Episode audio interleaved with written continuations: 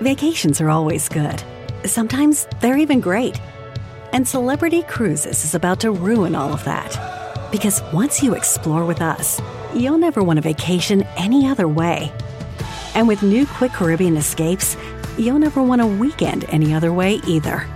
Celebrity Cruises. Nothing comes close. Visit celebrity.com, call 1 800 Celebrity, or contact your travel advisor. Ships Registry, Malta and Ecuador. Start clean with Clorox because Clorox delivers a powerful clean every time. Because messes happen. Because. Hey, listen. Remember how you told me to toss those takeout containers before we left for vacation? And you were like, I'm serious. If that leaks over the counter, it'll be a slimy abomination by the time I get back. And I was like, yeah, yeah, yeah. Of course. Don't worry about it. I won't forget. well. Ooh, yeah, that happens. So start clean with Clorox. Use Clorox products as directed. Rinse after use if in contact with food surface. Hello, and welcome to another episode of I Weigh with Jameela Jamil. I hope you're well. I'm very excited for today's episode because it's with someone I really adore um, hopefully you enjoyed my episode with Mae Martin just a couple of weeks ago. They are such an extraordinary person. I got so many lovely messages from all of you, but I love having someone on who I've known for 10 years or so, especially someone who I met when I was really young. And my guest this week is one of those people. I met her at the very beginning of my career. She was also starting hers out and we've just kind of been adjacent to one another throughout and trying to find time to become friends, but not being able to manage to find that time kind of until right now during this episode that you're about to hear. I think after that, it was just sort of, it's a done deal. That's it. She's stuck with me now. We're going to be friends. We love each other, clearly. There's just so much chemistry there. Her name is Marina Diamandis. You might know her better as Marina and the Diamond. She's one of the most interesting and exciting pop artists of our generation.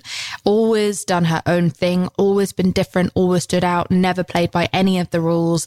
Just such an intelligent, interesting, inspiring, cool, quirky, and bold young artist. And she's so honest and frank and loves to loves to do the unexpected and say the unexpected, honest, true thing. And she did exactly that on this podcast and came with no guard up to talk to me about such personal things like eating disorders, body image, the the real feelings she had around her time in this industry. She said things that I've just never heard anyone say before.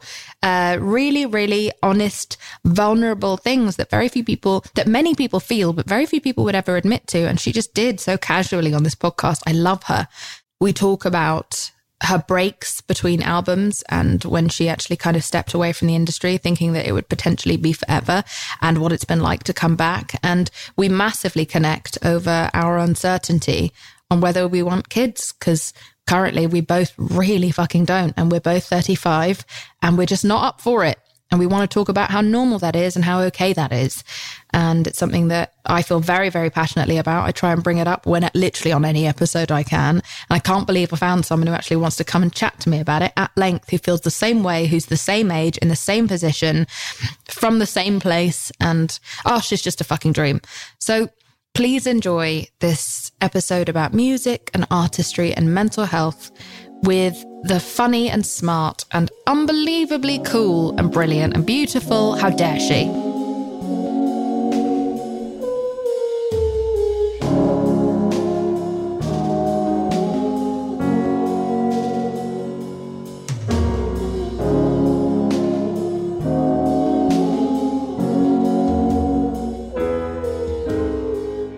My beloved Marina Diamandis, welcome to I Weigh. How are you?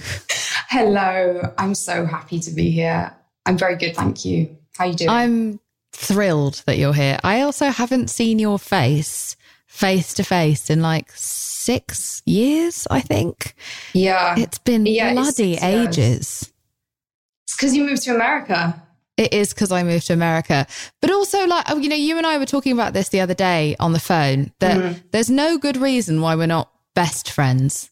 I mean, like, like truly just the best of friends. I don't understand it. And the, I remember the first time I met you, it was 2010. Mm-hmm. And we were doing a photo shoot together. This is 11 years ago. Yeah. And we were supposed to be pretending we were on the front row of a, of a runway. Do you remember this at like London Fashion Week? And How it can was, I forget? And we were, yeah, and we were being called like, you know, the next girls to watch, both in entertainment and in fashion. Uh, it's very deep and meaningful. It's a deep and meaningful piece. Uh, but that's the first time we met. And I remember immediately falling in love with you on that day. And Aww. then every time we would see each other, I would interview you on Radio One or on T4. Mm. And, uh, and we always would say we would hang out. We would always mean to.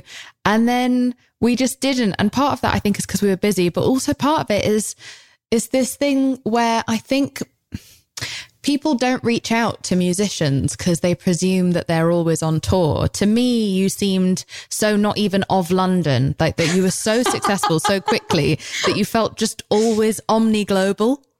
Yeah. And so that's why I never used to phone you. Yeah. Uh, I mean, okay. it's because of that. I just presumed I was like, oh, she just must be the busiest, most famous person in the world. And she's traveling constantly. She's just somewhere exotic on the other side of the world. Uh, but I just want to formally apologize for not, for not being better at trying to be friends because I uh, adored you immediately. Do you not apologize because, um, I think with friendships, especially people who you do have an affinity for, which I think we did. Yeah. Like, like listeners at home should know that we we swap numbers I think three times over the yeah. 10 years.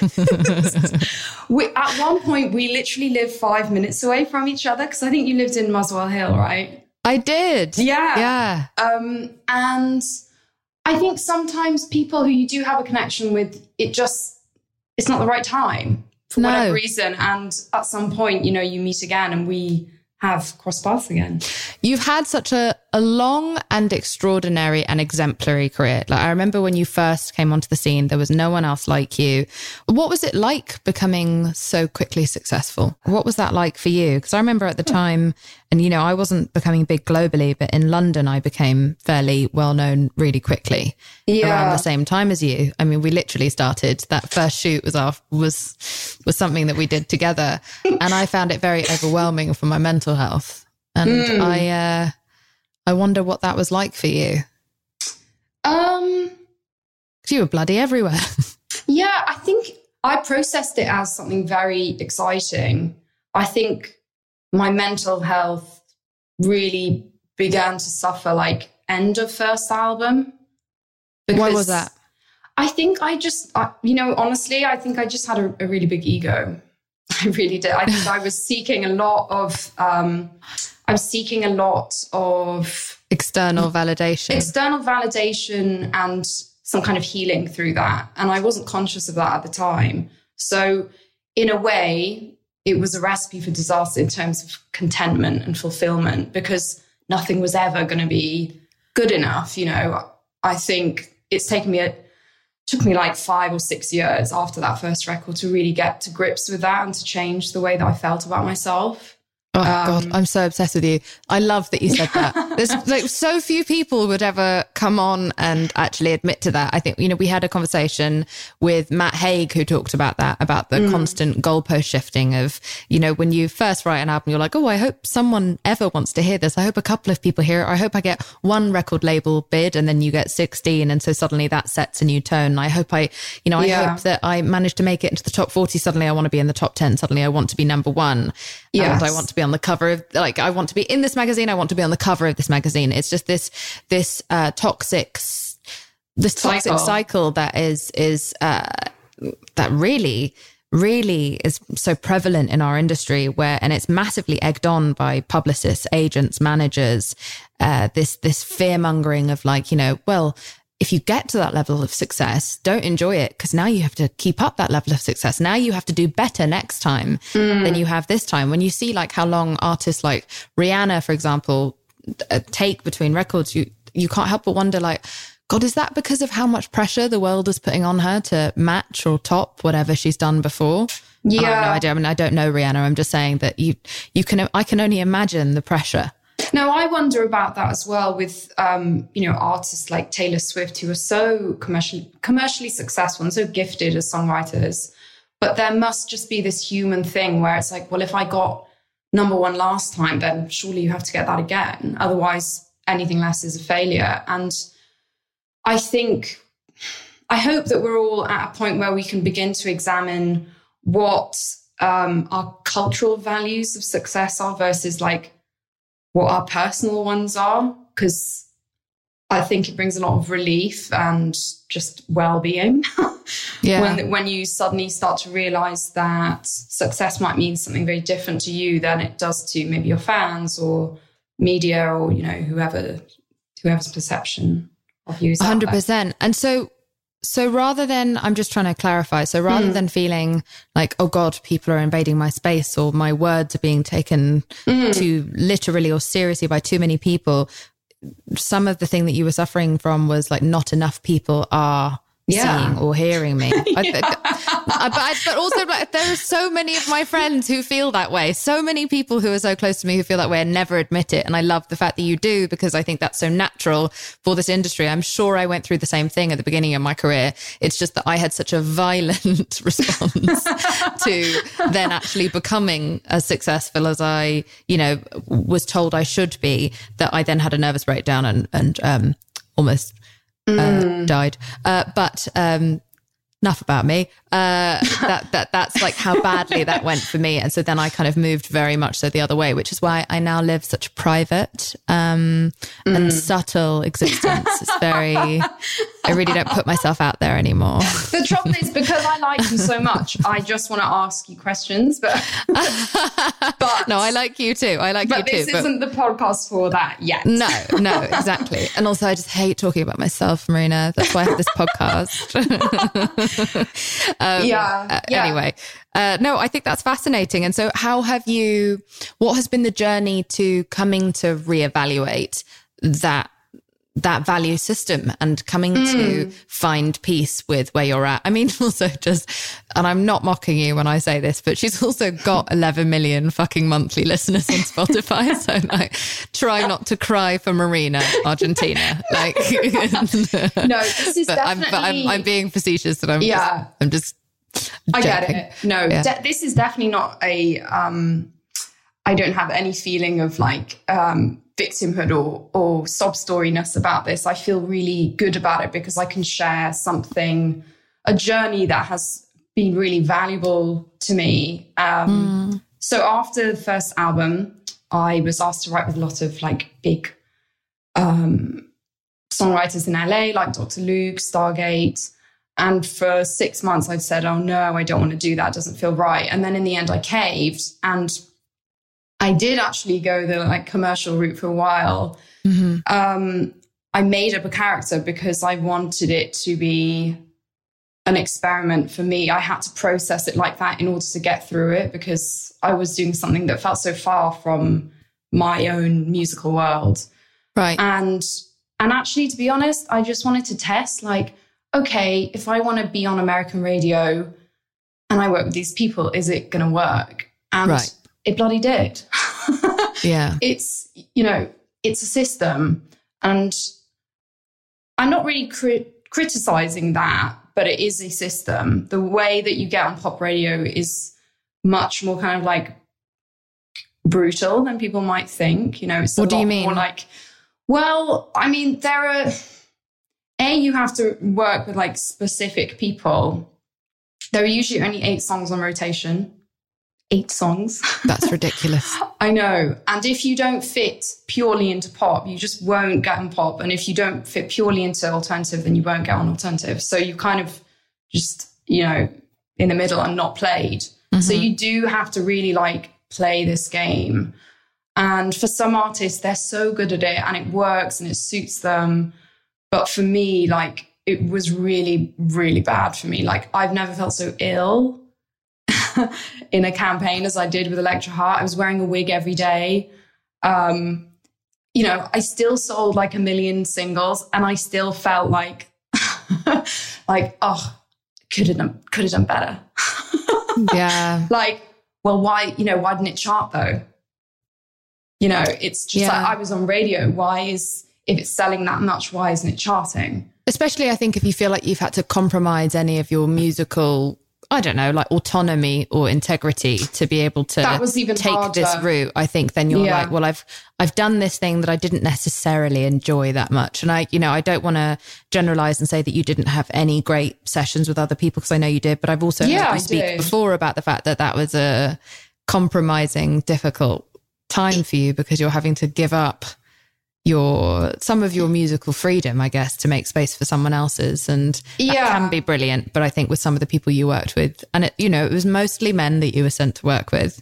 Yeah, mostly men and and I think nobody really who I was working with understood the concept at the time. It was only actually when I started creating it on Tumblr that fans really connected with it. Um, and I mean, long story short, it, I'm glad all of that happened because A, it introduced me to a whole new fan base, and B, the following record that I did, I really um, I kind of set down all of those types of aspirations and I just made a deal with myself that if I was going to be an artist, I was going to do it on my own, on my own terms, regardless of what kind of success I would get from that. And it worked out really well. Um, It did, but it was an unusual route again it- because again, it was it was that it was that record, right? That's the third record. So the third record is the one where you were not actually given a lot of support by your label. Yeah, really. not huge, not huge. No, there wasn't a Um, lot of like there wasn't like a giant PR rollout for that. Like it was No, you know because you hadn't taken yeah, and and you had to kind of really work a an unusual promo campaign that you'd kind of devised yourself because I other had, people were yeah. sort of like, well, you don't want to work with all the big famous men that we can put you with, so you're on your own. Yeah, and also I just think with um, radio stations like Radio One in the UK, again, it's kind of it's quite narrow sometimes for labels, and they struggle to find. They've always just struggled to find a home for me, um, and so I devised a strategy which would enable my fans to support me if they wanted to and if they like the music. Um, it was called Fruit of the Month, and you basically like buy a song each month and you pre-order the album. And as like as a result, with no radio play, I got like a top 10 record in the US, which I'd never had. So from that, I got so much confidence. I was like, you don't have to compromise yourself. There is a way, but you have to have the guts to do that. This show is sponsored by BetterHelp. Now, listen, we all carry around different stresses big, small, medium size, and a lot of us keep them bottled up because sometimes we just have to.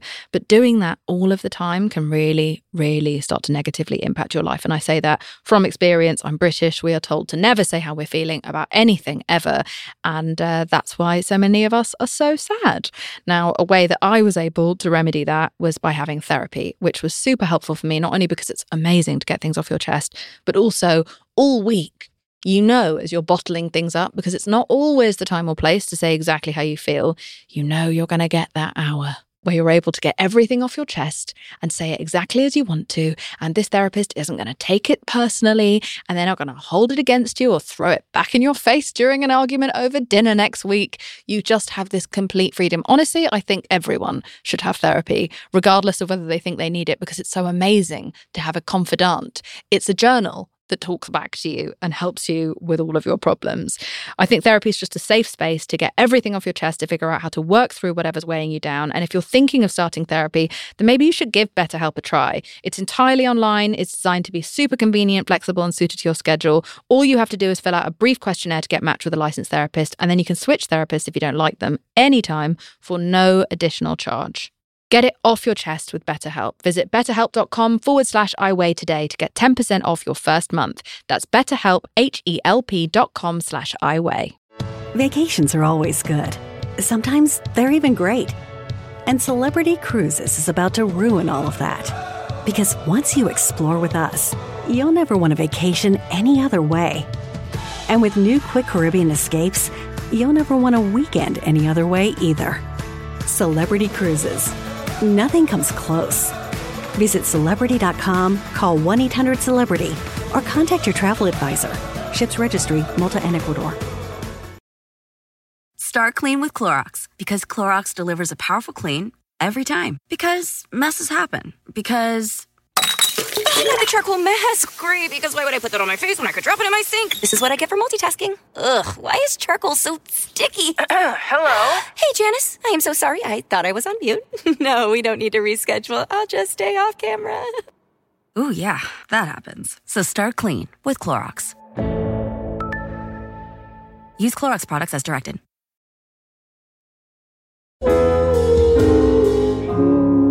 Is like food and, and eating disorder stuff something that you struggled with during your Yeah. career? Yeah, it is. And I've never actually talked about it, mainly because I recovered and it's genuinely not a part of my brain anymore, which is a miracle, as you know. Yes. It's a genuine miracle because this is, it's so hard to recover from.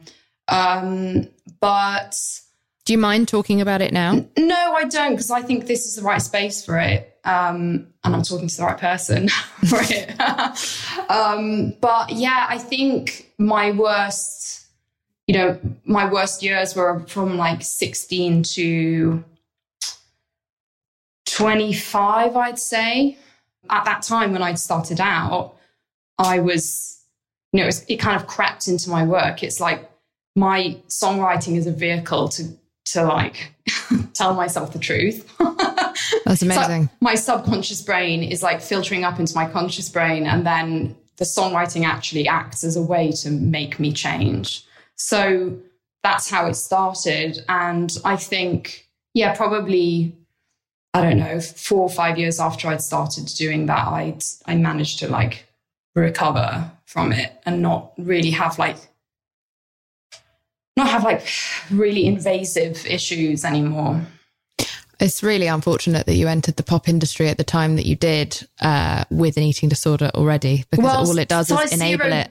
And everyone, and no, and people used to talk about your body in appropriate and not appropriate, but like inappropriate ways sometimes, but also sometimes in complimentary ways. Like I remember that was something that would Oh come up quite a lot around you. Like even when you would be in a room, everyone would be talking about your physique and Mm. because you're, you know, uh, Very curvy in some places, not as curvy in other places.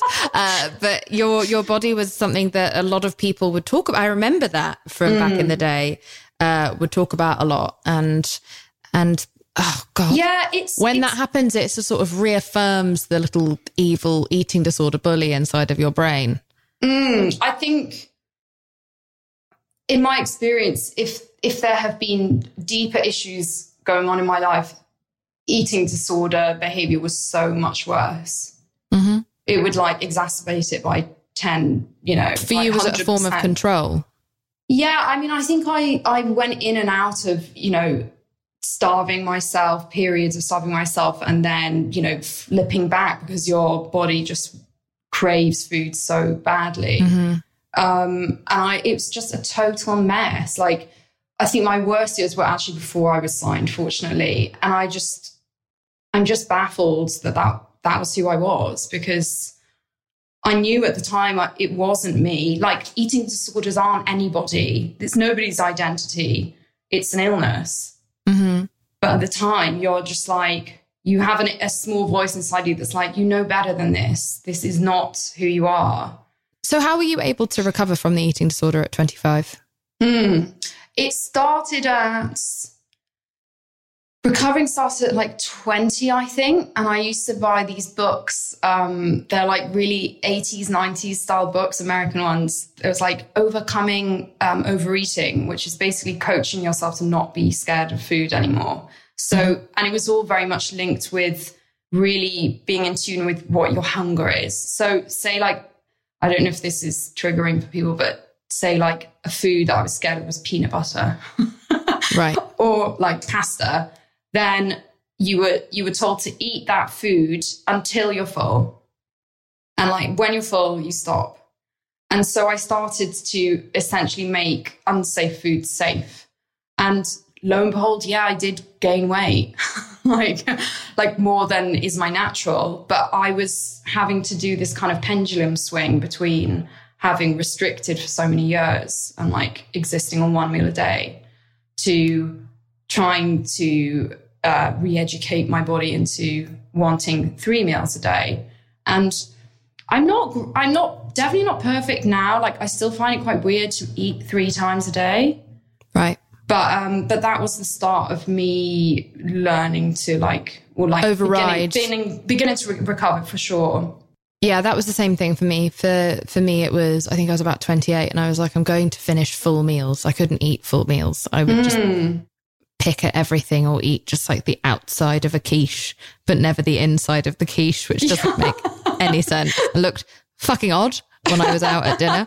Uh, I just, you know, or I would um, make excuses for why I wasn't hungry. I'd always claim to have had a, a Yeah. surprise 5 p.m. dinner before going out to dinner at eight, even though I clearly knew I was going out for dinner at eight. So why would I have eaten at Yeah. five? But that's what I would say Can I in order to you- excuse myself. Go on. Can I ask you? Did you um, did you feel that these symptoms got worse the more like you became a public figure, or were they there before?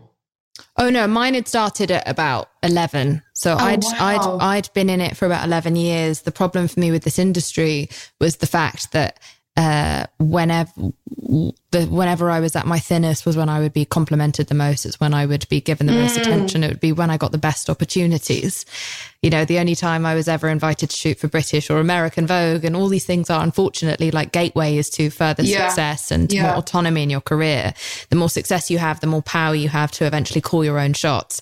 So it is something unfortunate. It's not just this vain, shallow thing you aspire to.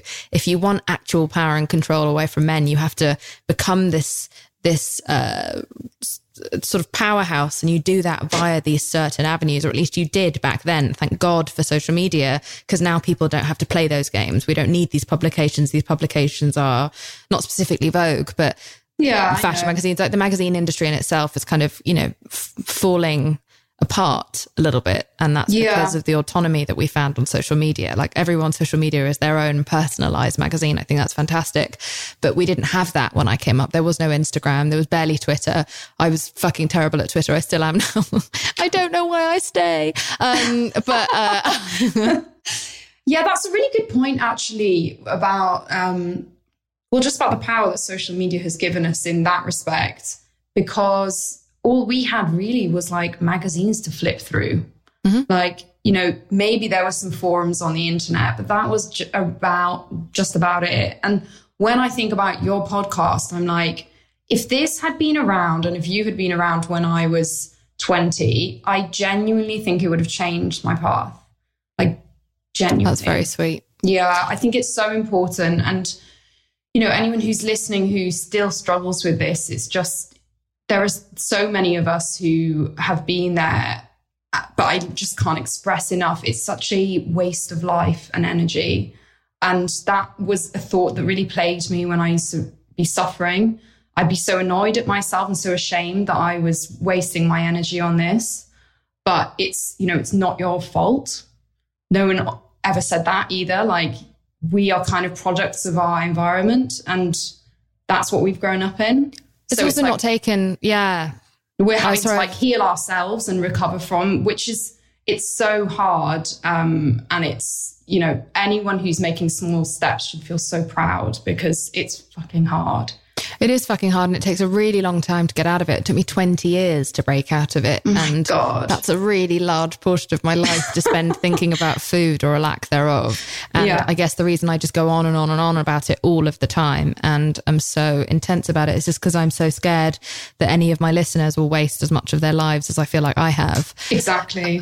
And also, you know, one of the things that I, I hope I've been a part of is making sure that, and, you know, you're doing that today, is making sure that people don't look at this as a frivolous thing, as a vain pursuit. You know, we're pushed and pushed and pushed towards wanting to control our bodies or wanting to make our bodies, you know, societally acceptable. And I definitely don't think all eating disorders are just aesthetically based. I think some of them are really Yeah. just responses to trauma. Yeah. And and one of the few things in particular as a woman you feel like you actually have some sort of control and autonomy over is what you put inside of your mouth. Um, but we're pushed towards these um, these acts against ourselves, and then we're criticized and belittled and diminished as vain when we spend a lot of time focusing on food, focusing on exercise, obsessing over these things. It's not taken seriously as the second biggest, sorry, not the second, I mean, the second highest cause of death in any mental illness, only second to opioid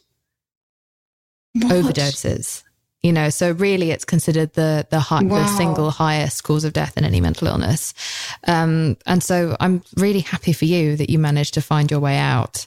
And I'm sorry that yeah. nine nine years is a really long time to struggle with that, but it's incredible that you've managed to find your way out. And and Thank I look you. forward to you know being able to see you be able to live your 30s and your 40s and your 50s and 60s totally. with freedom because a lot of people don't.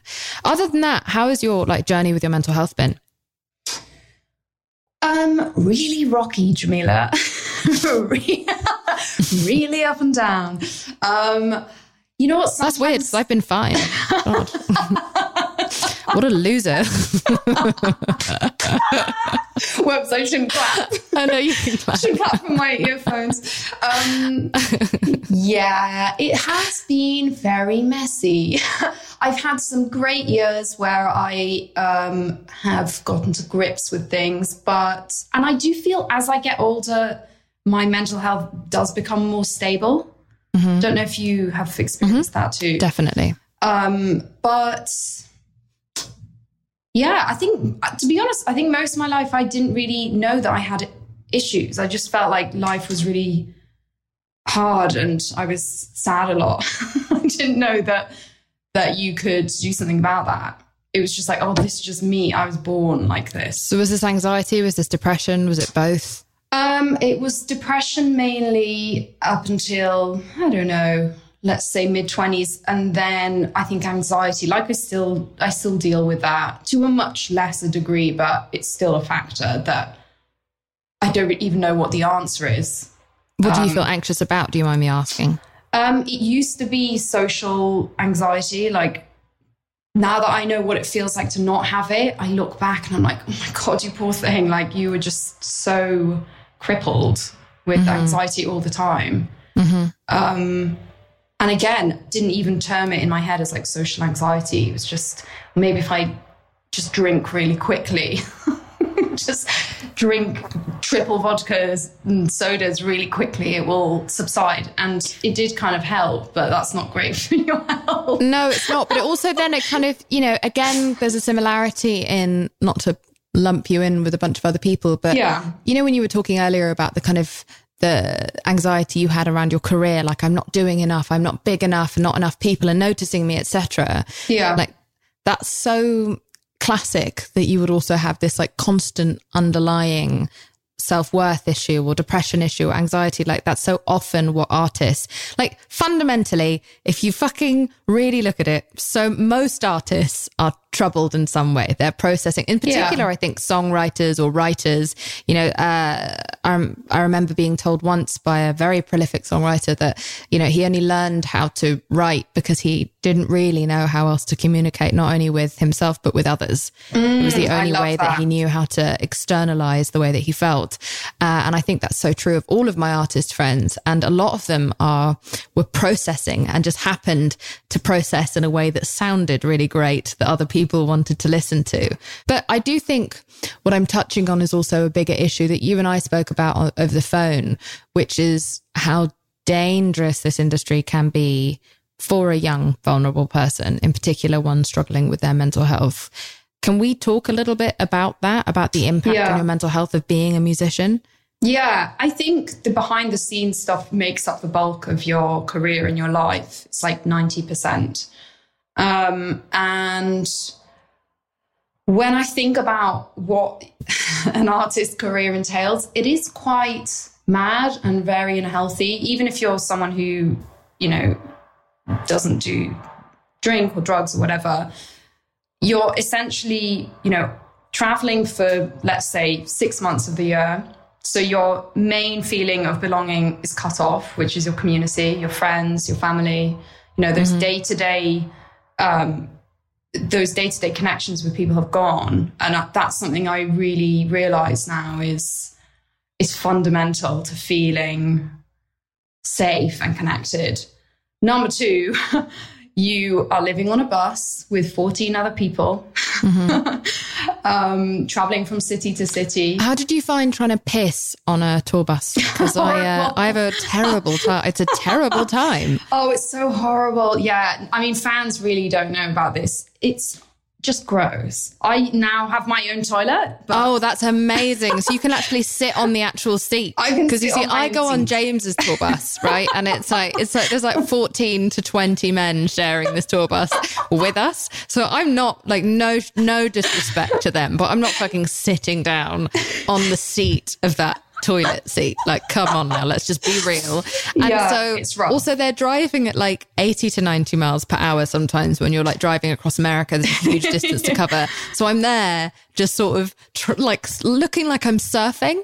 I look, I'm in a stance as if I'm surfing, uh, like I'm half squatting, trying to pee, like at and a like target. make your clothes not touch anything around Yeah, you but then well. of course, like the bus will suddenly jolt, and then I end up just pissing down my pajama leg at four o'clock in the morning, half asleep on a tour bus. Uh, it's a it's a terrible time. Nobody asked for that story. I'm so sorry. Nobody asked for that Um, story, but we appreciate it. Yeah. Because it, 'cause it's part of the reality. Yeah, exactly. That's part of why um, Marina has had a difficult. No, joking. yeah, right. Vacations are always good.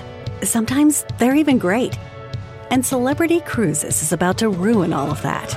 Because once you explore with us, you'll never want a vacation any other way. And with new Quick Caribbean escapes, you'll never want a weekend any other way either. Celebrity Cruises. Nothing comes close. Visit celebrity.com, call 1 800 Celebrity, or contact your travel advisor. Ships Registry, Malta and Ecuador. Start clean with Clorox because Clorox delivers a powerful clean every time. Because messes happen. Because Hey, listen. Remember how you told me to toss those takeout containers before we left for vacation? And you were like, I'm serious. If that leaks over the counter, it'll be a slimy abomination by the time I get back. And I was like, yeah, yeah, yeah, of course. Don't worry about it. I won't forget. well, Ooh, yeah, that happens. So start clean with Clorox. Use Clorox products as directed. Rinse after use if in contact with food surface.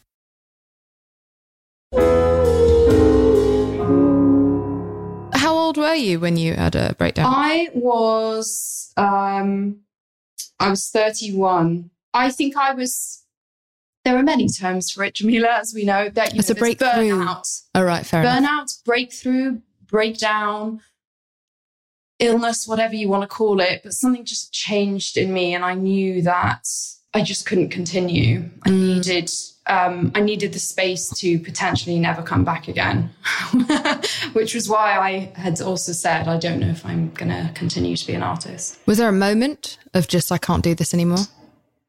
Um, I think as I'd launched through the third record, I kind of knew that something was going to happen, or j- I just was feeling different. But actually, the things that really made me stop were life circumstances. I had a really just awful period um, on tour where two close family members died.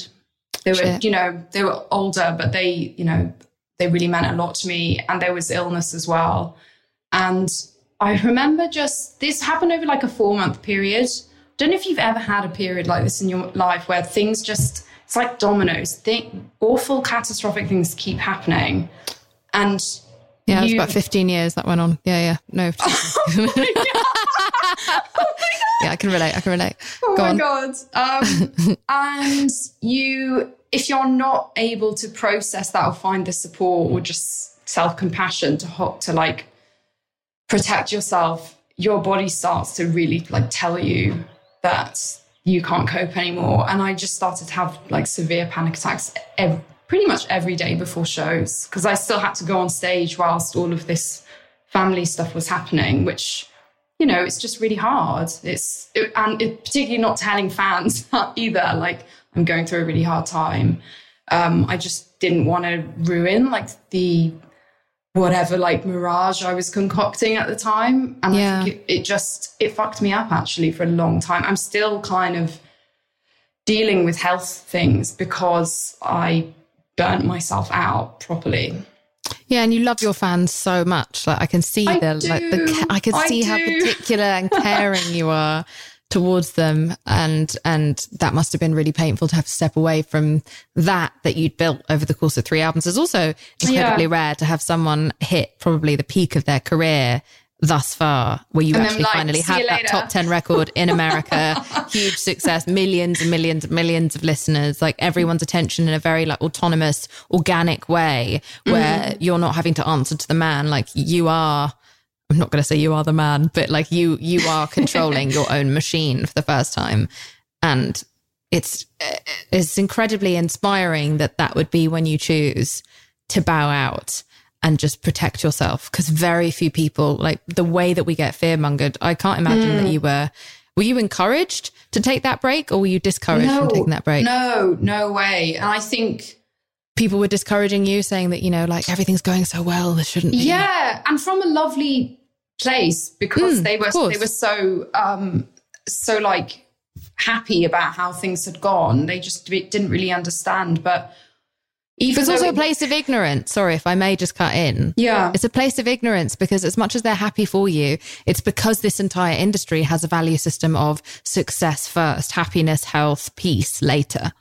Well, you know, just like rest when you're really dead. Good point. Exactly. And particularly with offers, you know, whether they're like creative or financial. I remember I got off to a really big tour with like an amazing artist. Um, I haven't done support tours in a very long time, but it was an amazing financial offer. And I just, I could not, I could not say yes.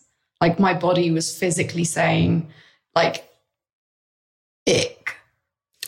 so what did you do in those, what did you do? Was it three years you took off? Um, I took off two, two and a half years fully right. from like any public work. What did you do during that time?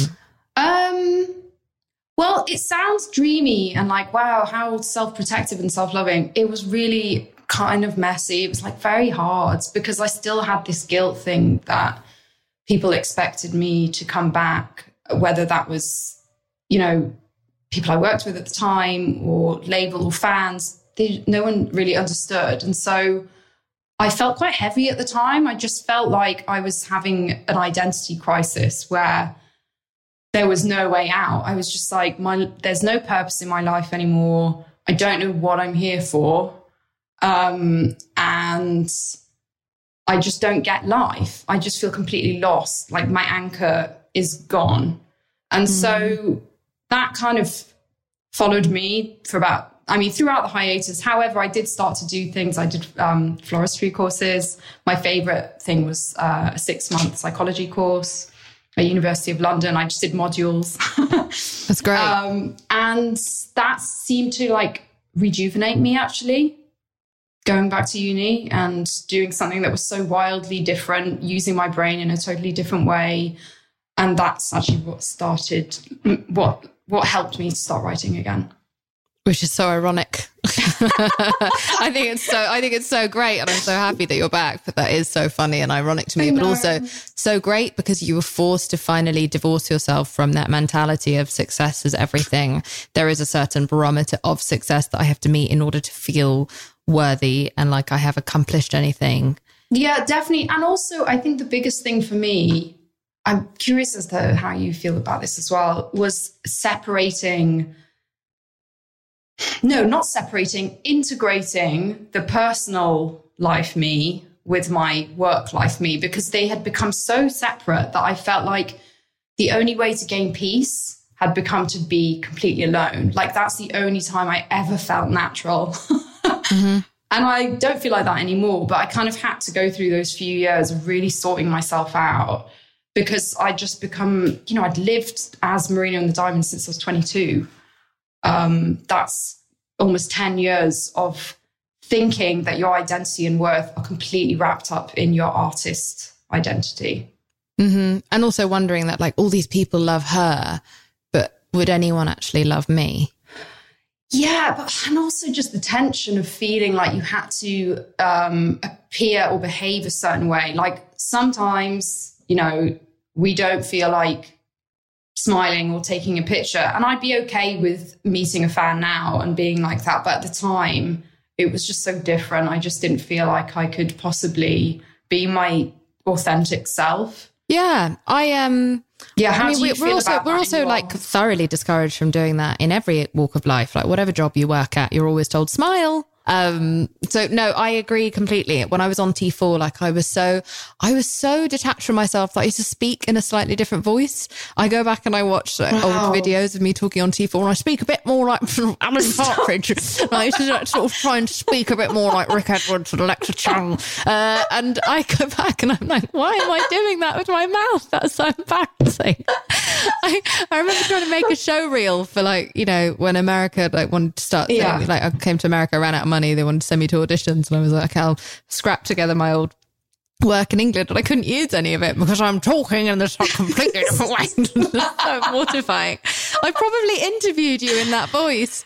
That's oh, so embarrassing. That. Thank I God. remember that. Though. Oh, thank God. Also, I just think, you know, when I listen to your podcast, by the way, everyone listening at home, I love this podcast. That's so sweet. I'm I'm a little fangirl. Um, I I can hear, you know, your authentic self. And that just makes other people, that brings that out in other people, you know, just existing in this way is just so, so much more um, impactful than you, you may know. Yeah, and I don't think it's just people in our jobs who feel this way. I think there are so no, many, in particular not. women, but people of all different genders who put on this happy face. You know, yeah. it's who who pretend to be okay, who pretend to be able to cope, and therefore that's like that's. I've talked before about the fact that I think that's what caused part of my depression, and and maybe other people listening to this will be able to relate. But when you are putting on a happy front, you are lying not only to other people, but you're being unintegral to yourself. Yeah. So you're playing this character and that creates this distance between who you actually are and who you're pretending to be. And within that distance, for me, is where the numbness grew. Oh wow! Because I was like, there was such emptiness in this like moat between me and the person I was pretending to be, and so my depression was numb. I was just numb. Everything seemed pointless. Yeah, I and, so relate to that, and I really believe that explanation. It really helps actually visualizing that. Speaking about, you know, kind of being integral and honest with yourself, another conversation you and I had in private was about kids Mm. That we're gonna have together. No, I'm joking. Yeah. Um, we're getting married and we're having babies. um, no, you and I both have uh, un quote unquote traditional views around whether or not we want children. Where are you at? Yeah, I'd love to talk about this. Partly why I want to talk about it is because I'm I'm a fence sitter. I don't quite know what I feel yet. I'm ambivalent about it, and I think though we still don't have enough conversations from women who just don't want kids but are feeling pressured to um, for whatever reason we also don't have enough conversations or we don't have enough expression from women who actually still don't know and mm-hmm. it's very, i think it's hard when you love your job because you there's less of a feeling of wanting to fill a space or a void or or maybe just wanting to create something. Um, and it's something that I've really been thinking about the past three or four years because of my age, you know, being in my 30s. That's when most women feel the most pressure if they haven't yet had kids. Um, and I would hope that by talking about this, we can give confidence to women, either same age, older, younger than us, that it's okay to not want kids. Um, it's also okay to not know. But I think the most important thing is, is giving yourself the respect and like space to really find out how you feel because it's the biggest decision of your life. And yeah.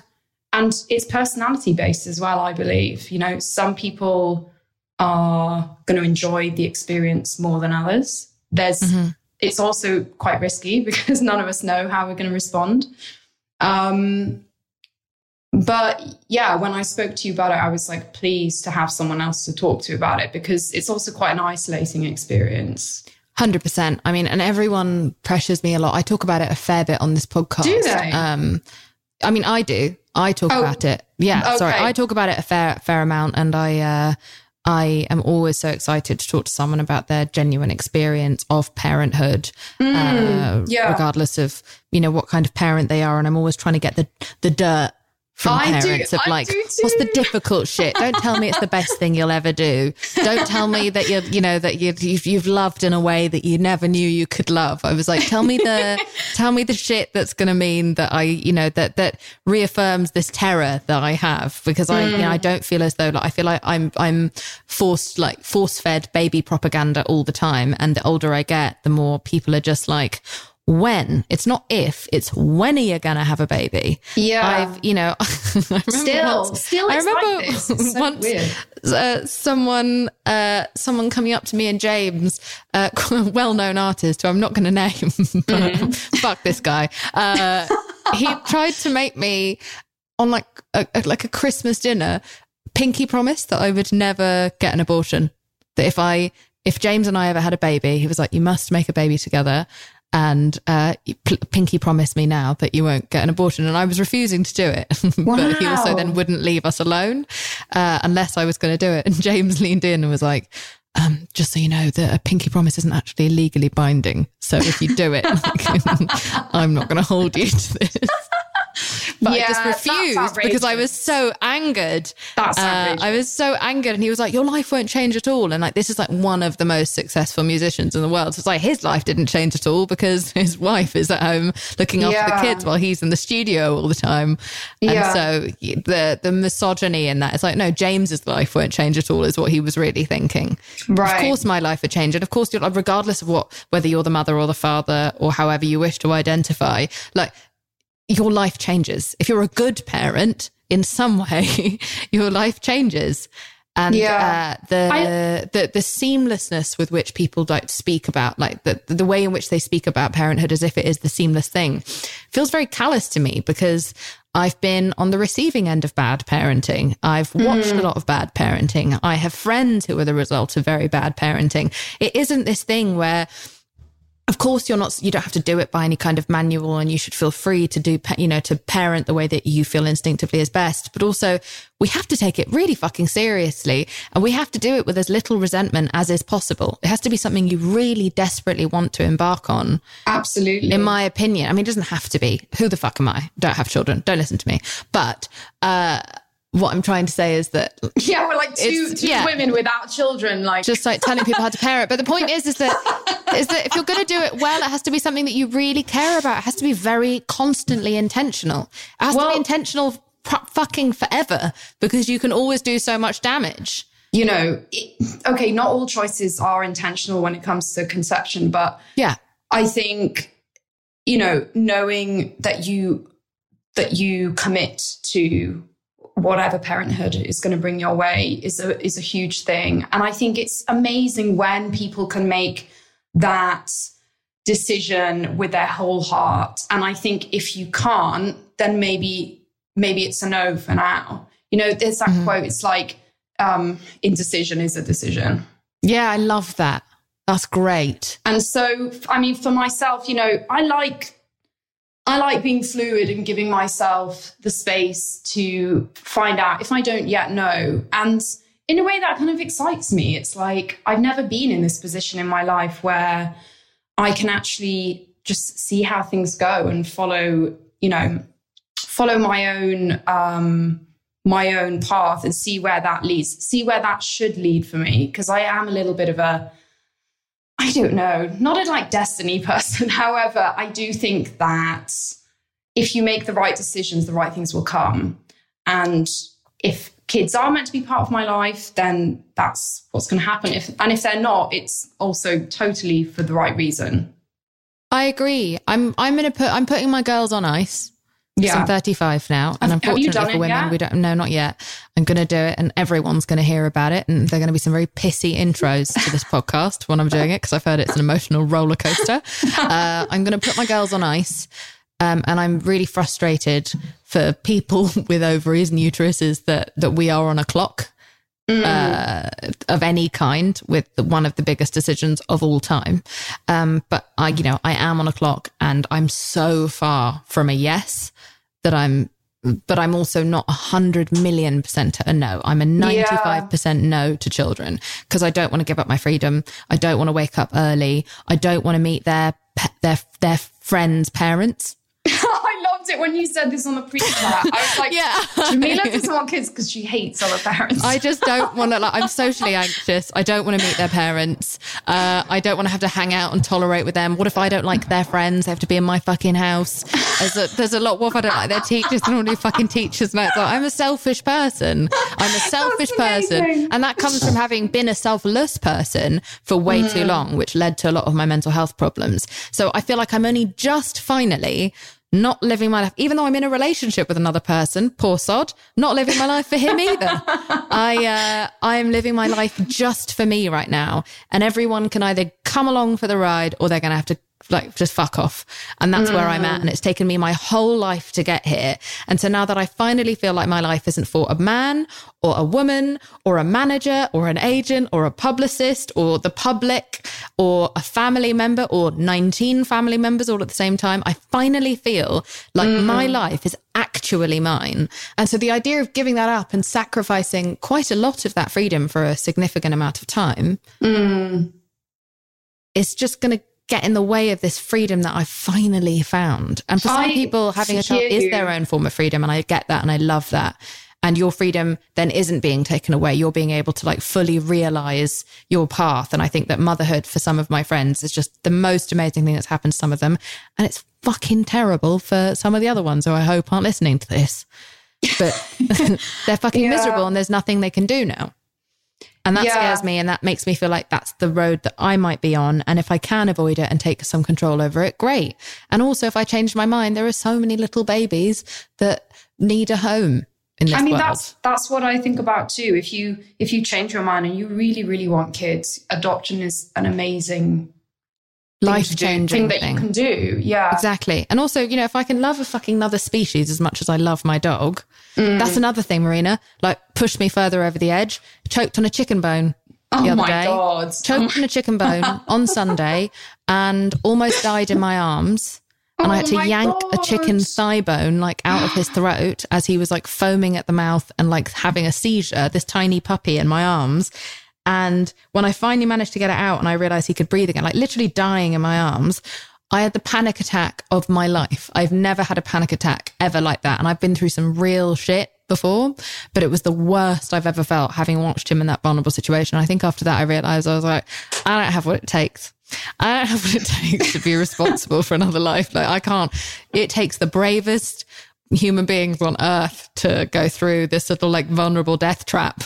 Yeah. if this is what how close I am attached I am to a dog, that this is the physical reaction I have to its safety. Yeah. I, I can't imagine. can't yeah, imagine I mean this this is the thing in this conversation and in, in thinking about it, I often also just marvel at parents and the people yeah. who have actively chosen to to be a guide or a guardian, you know, for children. Um, it's magical. My full admiration. But I think what you just said about being your age now and where you're at in your life, I really feel that. And I do wonder if listeners also feel the same, if there are people out there. I don't know if it's a like 35 years old thing or if it's just the way that our culture is now or not having, you know, as like many issues as we used to in our 20s. But I just feel so much more free and confident than I've ever felt. And I kind of don't want that to end. I want, I feel like I missed out on my 20s because of what I chose to do in my career. And I wonder if you also like yeah, I feel the same way. I feel like I'm in an arrested development. I feel like now I'm actually 25 and I'm finally getting a chance at 25 or 19 or whatever. And I feel like I just yeah. want to do what I want to do for me. And I agree with you. I think parenting is an extraordinary task when it's done with love, patience, kindness and and as little resentment as one can muster yeah. considering how difficult it is. Um but i'm just and it's because i marvel at it so much that i just don't think i can actually do it. And i really am fucking sick of being told you're going to regret it. Because i'm like there are millions of children who need a home in this world yeah. who are on you know, waiting lists for up to five years who can't find a home. And so i um and so I really massively want to keep that door open and and not ever be pressured into making a life altering decision. absolutely not. Like that just isn't it anymore. Making decisions for yourself that will impact your entire life just because you want to socially fit in. Like No. Come Yeah. on. And how do you know do I'll regret it? Reasons. I would like to get into my 40s, hopefully, and find out for myself. As okay, you know what? I'm starting to regret it. Great, I'll do something about that. Maybe it'll Yeah. be IVF or maybe it will be adoption, whatever that is. But I would like to find out for myself and stop being fearmongered by people who aren't going to be there at three Yeah. o'clock in the morning when my nipple feels like it's going to fall off. You know what I mean? It's like, where are you going to be? You know, when I'm when I'm avoiding all these regrets you fearmongered me about. I think I'd just like to find out for my fucking self. Yeah. And also, I think it's just important to add to the conversation that there is sacrifice in both decisions, like whether you have kids or not. There is a sense of loss for both, and that's okay. Because I think one of the fears of, um, you know, the feeling of being pressured to say, yes, okay, I am going to take this route is is like, oh, what if I regret it? Or, you know, what if I'm going to feel all sad and lonely in my 40s or 50s? Because my friends will be busy with their children. Yeah. Yeah, and you know what? There may be that aspect, but there are lots of new friends as well available, um, and also new paths to lead. I think we are we're really the second generation who are doing this, but we're the first in terms of it now kind of being a bit more acceptable. But we still need to like push this conversation forward, regardless of what you and I end up choosing to do. Yeah. I was also saying that the idea, the argument of the argument of having a kid because you want someone to take care of you when you're old. I'm always that's not a guarantee. no, no, but also like my child is probably not going to be a trained nurse. You know, or doctor. like if they've got my attention span, like I don't want them inserting a catheter when I'm older. I would like a trained professional to look Have after Jane- me. James I do don't it. want, yeah, like you know, like, I don't want to be. I don't want my children to look after me and like you know deal deal with my my health or whatever. I, I you know I want I want someone who knows what they're fucking doing. I'd have to give birth to two doctors if I want them to be looking after me. So that's not a reason to do it either. I don't want them anywhere near me. Oh my god! If they're I think- anything like me, I don't want them anywhere near me when I'm old and fragile. um, but yeah, I, uh, I, I love how honest and open you are. I love how vulnerable you are. I love how constantly open to change you are. I love how many times you've changed your public identity. I love the way that you have always taken the rules as a light suggestion. As much as is possible for a young woman in our generation. Thank you. Um, but I uh, and I've loved chatting to you today. And Me too. you know, maybe we'll just be two 60 year olds going on fucking holiday to Greece together. Uh, you know, that's when our friendships finally. that'll be the gonna new friend. That, those will be the new friends you make when you decide not to have children. Uh, just Oh my god! two. Two childless women living their best fucking lives. It'll be great. Um, Hopefully, but yeah, and we'll see. We'll see. Maybe in a year's time, you and I will be up the duff and uh, doing another podcast Dude, episode about anything how can we've happen. Yeah, with our tails between our legs. yeah, telling other people it's the best thing you'll ever do. It's a love you've never known. Um, I promise to never put pressure on anyone else if I do Yeah. decide to make that choice. Anyway, Same here. Same here. before you go, uh, as you've listened to this podcast before, yes. uh, will you tell me, Marina Diamandis, what do you weigh? oh my god, Jameela. Um, I weigh my friendships. Mhm. I weigh my songs. I weigh some fabulous outfits. Mhm. um, I weigh my ability to create a visual world and and I weigh my independence. hmm And you also weigh the most intense and wonderful, loving fan base on earth. Oh, that too. that too.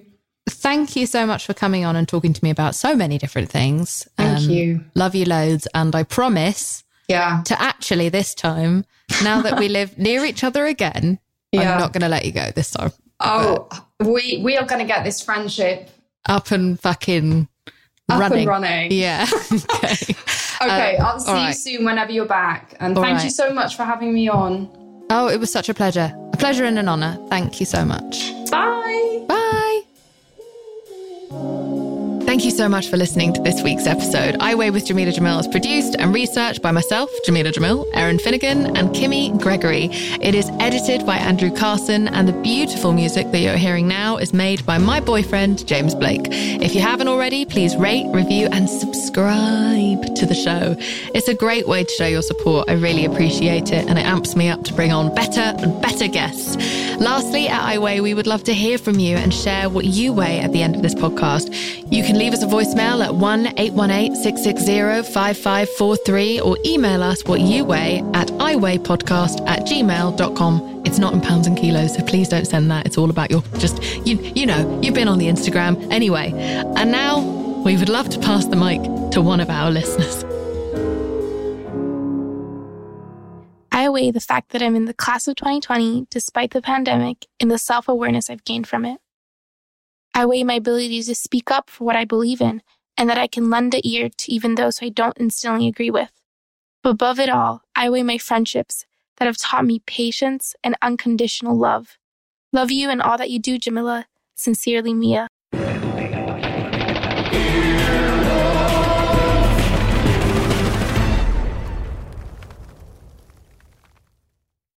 Vacations are always good. Sometimes they're even great.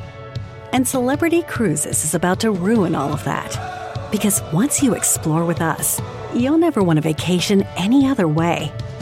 And with new Quick Caribbean escapes, you'll never want a weekend any other way either. Celebrity Cruises. Nothing comes close. Visit celebrity.com, call 1 800 Celebrity, or contact your travel advisor. Ships Registry, Malta and Ecuador.